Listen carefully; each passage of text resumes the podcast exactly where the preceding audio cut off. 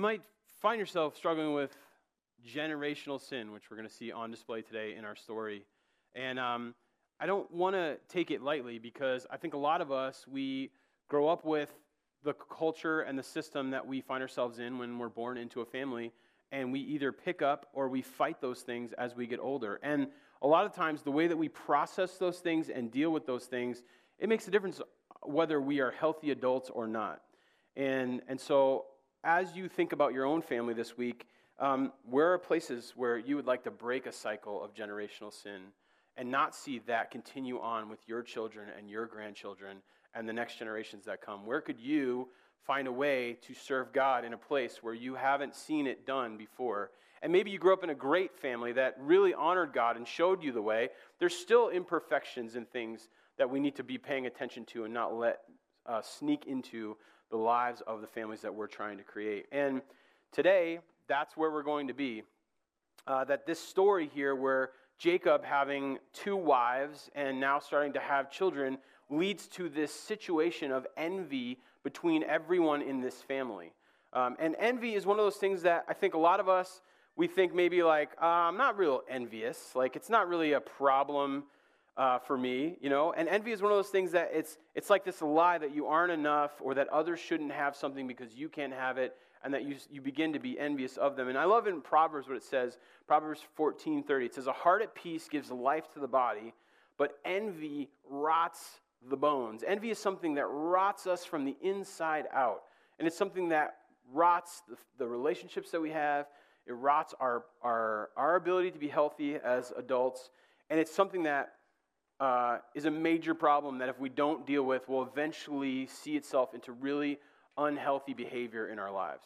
And if you think you're not envious, then I would say scroll down your Facebook feed, uh, take a look at what's going on there, and ask yourself a few questions. Uh, as you scroll down your Facebook feed, is, are there people in there that you're friends with that you just hate their perfect little posts?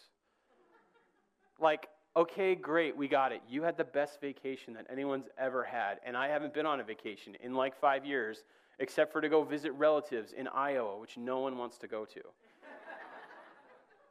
or, yeah, your kids are perfect and mine are nuts. Or, yeah, you just got a brand new home. Woohoo, good for you. And I look around and mine is trashed because my children just destroy everything.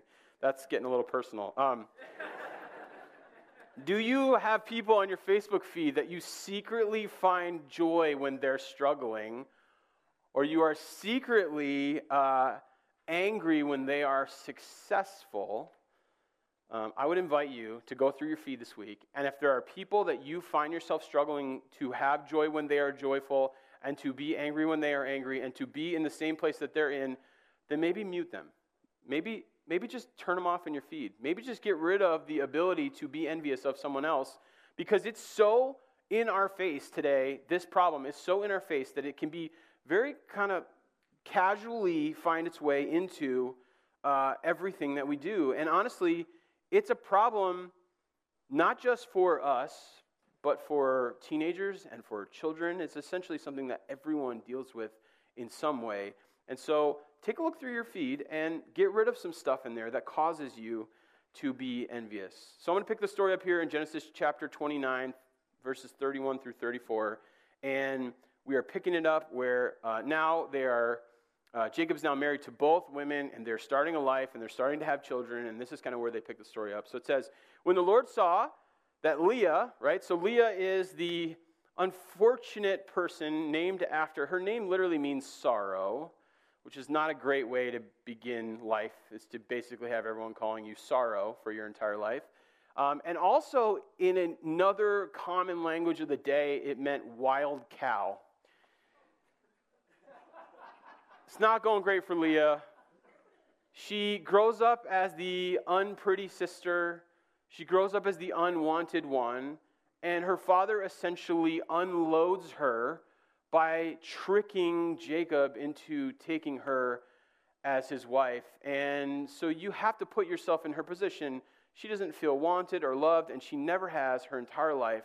And she's always been jealous of her sister and her beauty and the attention that she gets, and always felt like the one that was left out, and always felt like the one that was overlooked. right? So when it says, when the Lord saw that Leah was not loved, I mean, that's just, that's just, that shouldn't be the basis of a marriage. There shouldn't be somebody in a marriage who feels unloved. This is why this is so toxic, why this situation is so toxic. It says, God, He enabled her to conceive. Right? So even when you feel like you are the outcast, the one that's not loved, the one that is overlooked in your family, God doesn't, doesn't miss you. You're not lost in that situation. God is paying attention. God is listening. God is the one who loves you. God is the one who can make things go in your direction. He says, But Rachel remained childless. So the one that Jacob loves remained childless, and the one that the Lord saw was not loved, he enabled her to conceive. And Leah became pregnant and gave birth to a son. And that's important. You're going to see here that sons are the thing that are important to this family. Sons are the, the things that they get excited about. And so she's pumped that she can provide her husband with a son. Why? It says she named him Reuben, for she said, It is because the Lord has seen my misery. Surely my husband will love me now. Uh, it's just so depressing. And by the way, I want you to see that these passive aggressiveness is not just a Minnesota thing. Uh, they're naming their children things here as they get going to prove a point to other people without actually having a conversation around it. It's fantastic. So she, she says, basically, I'm going to name my first son uh, See, and I hope my husband will see me now. I hope he'll see me at night when I get to go and sleep in his bed. I hope he'll see me in my sorrow. I hope he'll pay attention to the fact that I'm suffering here. I hope that my husband will see me uh, in my misery. Surely he's going to love me now. Leah wanted love. She believed that giving her husband sons was the way that she was going to receive love from her husband. She believed that if she gave him what he needed, then this transactional relationship would begin, and that it would then give him what he needed, and he would give her the love that she desired. And the lie here is that something is going to fulfill you right? Her, her, eyes are on the thing that she wants, the thing that she thinks will fulfill her, which is the love of her husband. It's the love she hasn't received from her dad her whole life. It's the love that she hasn't received in her family the whole life. And she's thinking, if I can just get this thing that I need, then everything is going to be okay. And that's the lie. That there's something out there that's going to now make everything okay. If I can just get this job, if I can just get this approval from somebody, if I can just get to this amount of money in my savings account or this retirement, or if I can just get this thing, right? A lot of times we're worshiping the things around us or this toy or this situation. If I could just get to this place, then everything's going to be great. And the lie is that it will be great, and that's not the truth. If Jacob turns right now and starts giving her the love that she desires, it wouldn't change anything. If I can just get to this place or get this thing or find this person's love or their approval or whatever, it will be enough. And it won't be enough. He goes on. She conceived again. And when she gave birth to a son, she said, Because the Lord heard that I am not loved, he gave me this one too.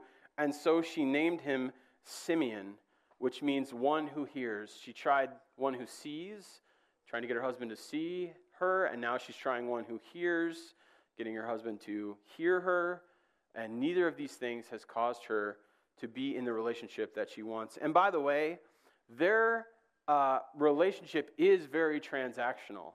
And I want you to think about this for a second. Uh, she is giving him sons and giving him uh, physical relations, and she's hoping that he returns that with love. And to be perfectly honest with you, in our culture, that's a very, very common thing. We essentially start to be sexually active before we're in a marriage covenant and before the love is established in that covenant all the time. And if you're in one of those kinds of relationships, I want you to just step back and say, if I continue to give my partner physical love, right, physical, uh, uh, to, to continue to have sex in this situation, is this person going to return this with love? It's backwards. You have to have love as the basis of the relationship before you begin to have the sex that God created and is amazing. Right? You can have a physical relationship that doesn't equate into love very commonly in our world. Right? This is why God has created marriage. He created a safe place where you will always be accepted that is rooted and has a foundation of love. So you know, right, that that it's safe, that this person is going to love you for the rest of your life. And now you're free to give yourself physically to the person within the bounds of this relationship. You know, we, we think that sometimes that the way God has set things up is so limiting, and in fact, it brings incredible amounts of freedom in our relationships with our spouses. And so, if you're in one of those situations, step back and ask the question Is this going to lead to the place that I want to? Because this could be just a physical, transactional relationship where I'm not safe and I can't get to a place that God designed. And so, so she named him Simeon and again conceived. And when she gave birth to a son, she said, Now at last my husband will become attached to me because I have borne him three sons. So he was named Levi, which means attached. She's so one who sees, one who hears, and then attached. She's basically sending messages to her husband saying, like, hey, would you could you love me? I'm I'm off to a really solid lead here. I'm up 3-0. I'm giving you three of what you need. All right? I'm I'm coming and laying in your bed. Can you please love me now? I'm begging you, pay attention to me. See me in my misery. Love me. Give me what I need so I can be okay. And it's not uh, working the way that she wants it to work. It goes on. When Rachel saw that she was not bearing Jacob any children, she became jealous of her sister. So essentially, one of them has what the other one wants, and the other one has what the other one wants. So, what Leah wants more than anything else is the love of her husband, and what Rachel wants more than anything else is to provide her husband with children. And both of them think, if I'm able to do this, what I want to do, then I'll be whole. I'll have what I need and if essentially each of them have a piece but not the whole. This is the problem with polygamy. you want to have the whole with one person, not pieces of it going out to do to two different people. So she said to Jacob, Give me children or I will die, which is uh, a weird statement, incredibly uh, strange to think. I mean, obviously, what Jacob is doing is working. He's having children with Leah. It's not his fault that things aren't going the right direction. And we don't know exactly the situation. And it says that God allowed Leah to conceive and didn't allow Rachel to conceive because of the situation. So she is trying to blame Jacob for the problems. And look at his response. Jacob became angry with her and said, Am I in a place of God who has kept you from having children? And so they start to blame each other for the infertility that they are struggling with. And I just, to step back, infertility is a, is a thing that is prevalent in each one of the three generations, you know, in their grandfather, in, in Jacob's father, and then in him. And in each situation, it was dealt with differently. So in, in this situation, infertility is dealt with, in a second we're going to see, by kind of end around game going around what God's plan was and trying to then have children with the maidservant, which is what Abraham did but Isaac, it says, when they struggled with infertility, it said Isaac prayed for his wife and God opened her womb and she conceived. Right? So going to God with the situations and the things that you're dealing with is the way that God wants us to be handling this stuff. And I, I want to be sensitive because infertility is uh, one of those deep, despairing kind of situations. It's one of the things I know personally that when we started to try to have children, that I, I had more anxiety about that probably than anything in my entire life.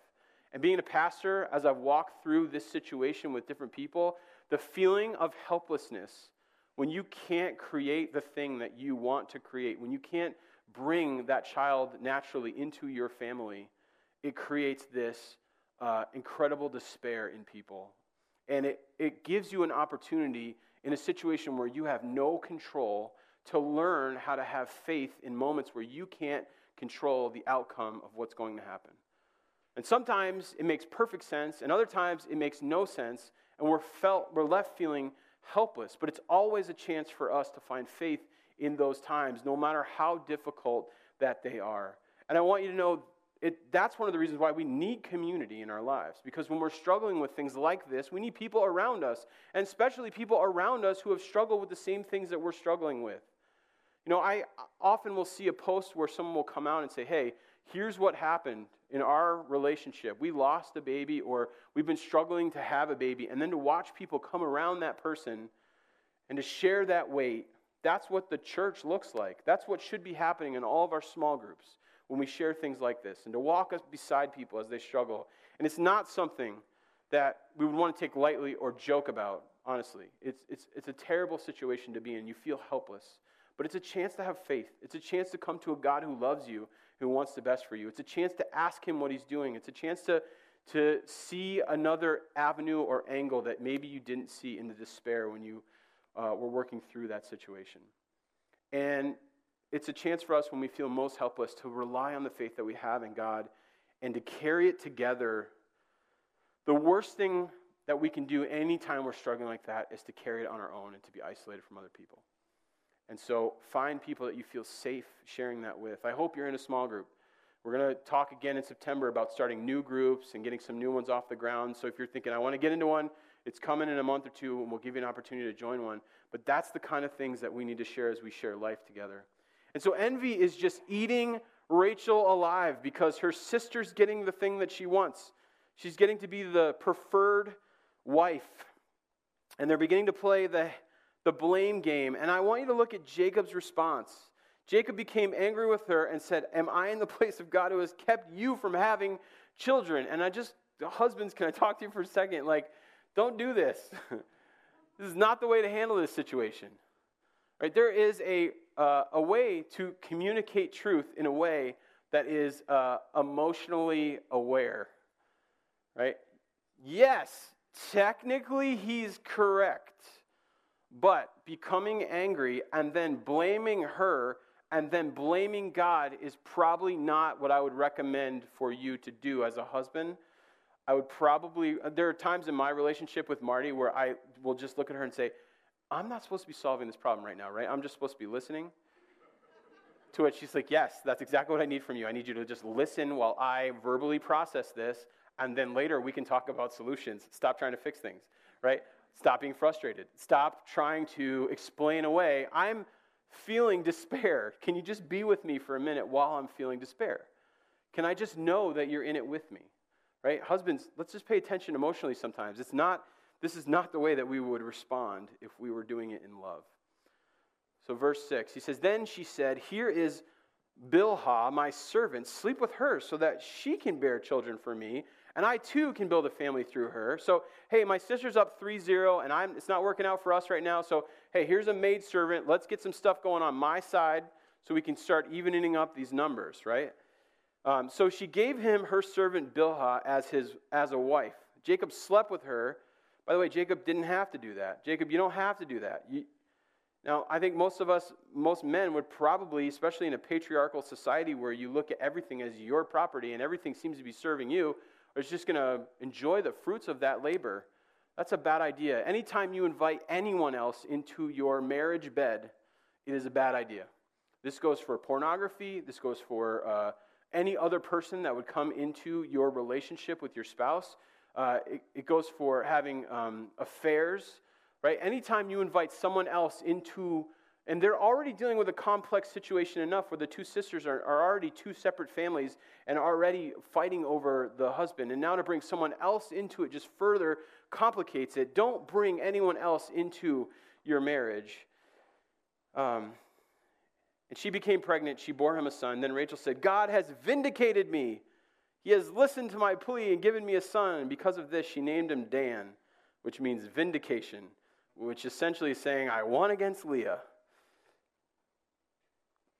It says, Rachel's servant Bilhah conceived again and bore Jacob a second son. Then Rachel said, I have had a great struggle with my sister, and I have won. And so she named him Naphtali.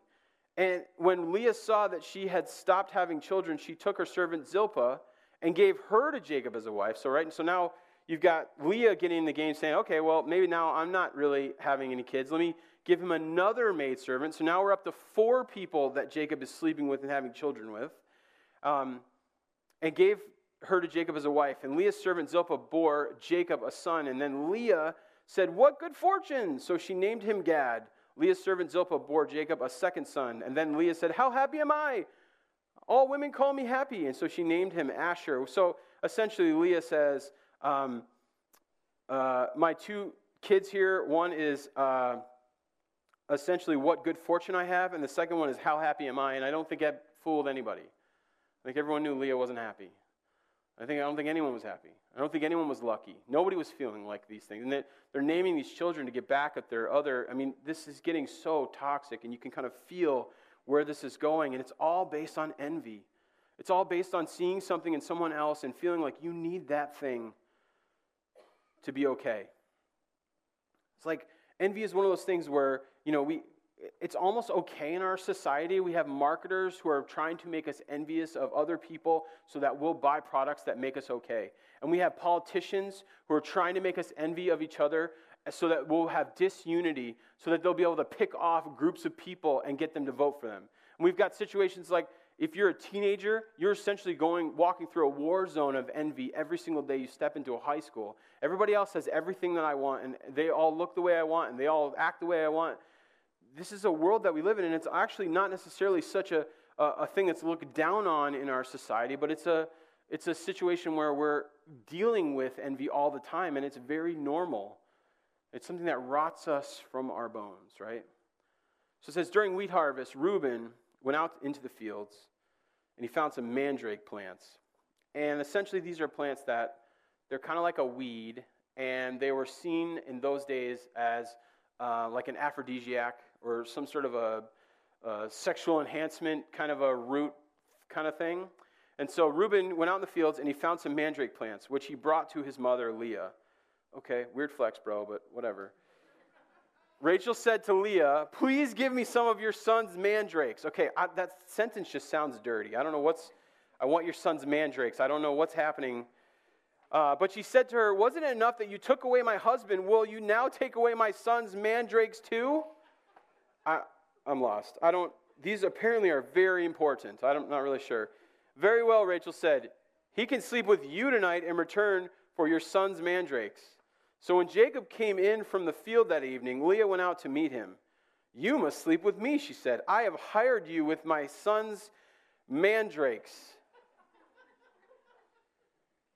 Look, I think we've established in this family that anytime you trade food for something, it's not a good idea. And by the way, um, they're both getting a little tired of Jacob, to be honest with you, if she's willing to give him up that easy. Like, oh, yeah, okay, fine, you can have him. Honestly, I could use a night off. Like, I don't really want to deal with him tonight, so we'll send him over your way. Um, it's, it's really getting toxic. It's really a situation where, like, uh, neither of them seem to be getting what they want, and they're playing this game, and it's just getting ridiculous. And these mandrakes aren't that important, but it just shows you how messed up envy is making things. And I, uh, that last verse there, so he slept with her that night. You got Jacob coming in from the fields, and Leah goes out to meet him, and she's like, You're coming to my house tonight. I bought you. She essentially pimped out her husband with weeds. or Rachel did, yeah. And he doesn't even put up a fight. He doesn't even say anything. He's like, No, enough of this. He doesn't do anything. He's like, Cool. He essentially has turned himself into a purely physical person in that relationship where essentially I'm just out creating these sons. He's become a stud. And I don't mean like in a good way, I mean like a horse that is a stud that creates other thoroughbreds. He has basically turned himself into someone who creates children between these warring women in his life. This is not a healthy situation. It's getting so toxic. And the envy is eating everyone up, and he's given up. You know, at some point, you would love to see Jacob become the hero of the story. And you love to see him stand up and say, here's what a family should look like. And you love to have him call together a family meeting and say, no more of this nonsense. Here's the way we're going to live, and here's how we're going to do things. And to lead his family in a direction that goes where God wants them to go. And to say, we can do this together, we're going to make this work. It's not an ideal situation, but here's how this is going to work from here on out. We're going to make this thing happen. And he just passively sits there and allows this entire thing to eat him alive. And no one's happy. Everybody's envious. They're doing ridiculous things. And I think sometimes we get to a situation where we're willing to, uh, where we find ourselves in a situation where it's like we would never have seen ourselves in this place. But somewhere along the way, we should have stopped there, and we should have stopped there, and we should have stopped there, and we did nothing if we allow ourselves to passively float through life and to not actively do what God has called us to do, we find ourselves in places we never thought we would go and we never wanted to be. If we're not intentional about our relationship with God, and if we're not intentional about living out the way that God has called us to live out, then things get more and more toxic in our lives. You have a choice every single week to turn and repent and get rid of sin in your life and go in the other direction and not allow ridiculous things like this to, to enter into your life and to say, This is the week or the time or the day that I'm going to now turn and go in the direction that God has called me to. And it feels like all hope is lost, but God is this incredible God who will meet you in that place and walk you to the future that you need to be walking into, the one that brings you the fullest possible life, the one that brings you the, the life that's full of security and love and acceptance and health and wholeness. We have a chance to turn and go in the direction that God wants us to go. And Jacob's not choosing it, and Rachel's not choosing it, and Leah's not choosing it, and none of them seem to be caring about how they should be living. We see that this has incredible effects on their children, by the way, later on. This creates a really toxic environment where they start to do ridiculous things to each other. Verse 17 God listened to Leah, and she became pregnant and bore Jacob a fifth son. And then Leah said, God has rewarded me for giving my servant to my husband. So she named him Issachar. Leah conceived again and bore Jacob a sixth son. Then Leah said, God has presented me with a precious gift. This time my husband will treat me with honor because I have borne him six sons. So one wasn't enough, and two, and three, and four, and five. But by the time I get to six, now maybe he'll love me. And so she named him Zebulun. Sometime later, she gave birth to a daughter and named her Dinah. And nothing. Right? By the way, take a look at this. The first time we see a daughter enter into the picture, it's just a footnote. No one cares. We're not talking about what her name is. There's no celebrating. It's just like, oh, yeah, we have a daughter. Okay, let's move on to have another son. That's how toxic things are getting. And that is a problem in a patriarchal society. Then God remembered Rachel, and he listened to her and enabled her to conceive. She became pregnant and gave birth to a son, and said, God has taken away my disgrace. And so she named him Joseph and said, May the Lord add to me another son. And so finally, Rachel gets what she's been wanting the whole time a son for her very own out of her relationship with her husband. And what is the first thing she says? God, give me another one. If you get what you think you want, what you end up at the end of that finding is that you want more. There never is enough. There ever, never is a place where you feel good and you feel like everything is okay and you feel like everything is now good. The only place that we find what we're looking for is in relationship with God right? So she's like, finally, I got what I wanted. And the first thing out of her mouth is, give me another. I think we find ourselves when we're envious just in this desire to have more and more and more and more and more. And so there's no hero here. I mean, Jacob is not the hero, not yet. Not really at all. Leah's not the hero. Rachel's not the hero. The only person in this story who seems to be blessing and paying attention and walking alongside these ridiculous people is God. In a weird way, that's good because we're ridiculous and we have sin in our lives. And there are things going on in our family that if we share with other people that we'd be ashamed to share. There are things that we don't want to like let other people into. And yet God is faithful to them. And somewhere in the mix here, Leah turns a corner and I just want to put this out there because here's the only shred of hope in this whole story. I want to go back for a second. I actually left out a verse, and I'm not sure if you noticed it. Uh, I'm going to go back to Genesis 29 31. When Lord saw that Leah was not loved, he enabled her to conceive, but Rachel remained childless. Leah became pregnant, gave birth to a son. She named him Reuben. It is because the Lord has seen my misery. Surely my husband will love me now. She conceived again, and when she gave birth to a son, she said, Because the Lord has heard that I am not loved, he gave me this one. So she named him Simeon. Again she conceived and when she gave birth to a son, she said, Now at last my husband will become attached to me, because I have borne him three sons. And so he was named Levi. In verse 35, this is one I left out. She conceived again. And when she gave birth to a son, she said, This time, right? No, see, this time, not the same as what has already happened. This time is going to be different. This time, I will praise the Lord. This time, I'm going to see the blessing that's coming into my life as something that's coming from God, and I'm not going to see this as a way to win my husband's approval. I'm actually just going to praise God for this blessing. So she named him Judah.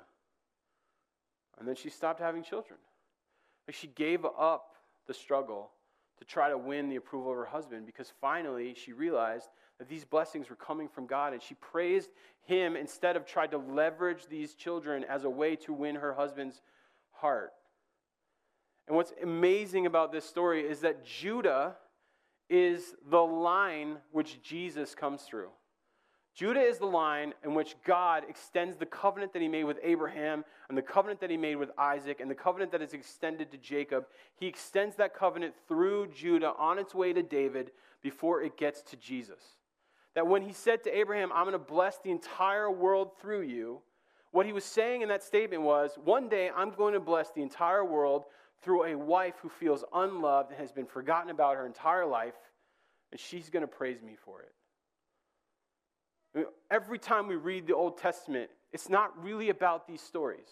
None of us are reading the history of the Mesopotamians. We don't care. What we care about is the history of the Jews. And the reason we care about the history of the Jews is because Jesus was Jewish. This whole story is about Jesus.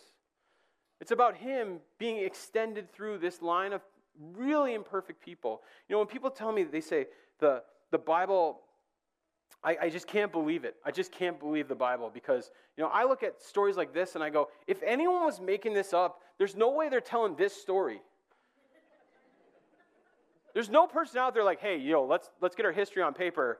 Hey, you know what? Why don't you leave that part out and just, you know, Leah was really happy and she had Judah. Let's just move the line. Let's just keep things going. It's not like that. In the New Testament, we see Paul like talking to friends. Hey, guys, next time I see you, will you bring my cloak? You see John and uh, you see John and Peter having like this rivalry. Like on the day that they ran to the tomb, upon entering the tomb first, John saw that Jesus wasn't there. Why did that and make it in there? Because John wanted to know he's faster in a foot race than Peter. right? All these details and all this imperfection in these people's lives shows us this is true. Because nobody would write this stuff. Nobody would make this up.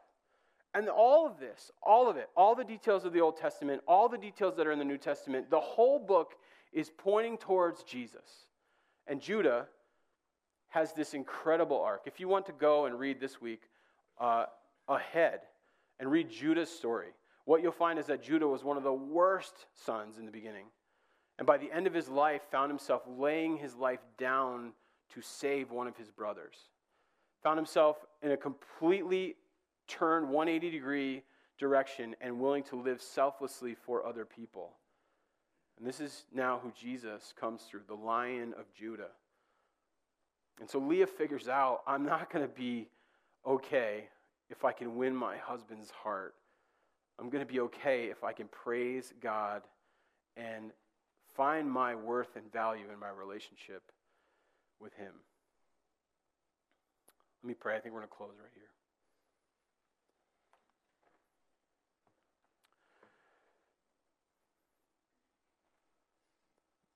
God, thank you, first and foremost, that you sent Jesus through these very imperfect people. God, would you help us to see the generational sins of our own family, to not find ourselves in a place of envy of others, uh, to not find ourselves in a place of wanting more all the time and feeling like the next thing's going to uh, get us to a place where we're good, but to realize that the only place we'll find fulfillment and purpose is in a relationship with you. I thank you that the entire Bible it points to you. It tells your story. God, I thank you for sending Jesus to show us who you are. I thank you for the sacrifice that he made for us so that we could uh, find a way out of the sin, find the freedom that we need, and the relationship with God that we desire.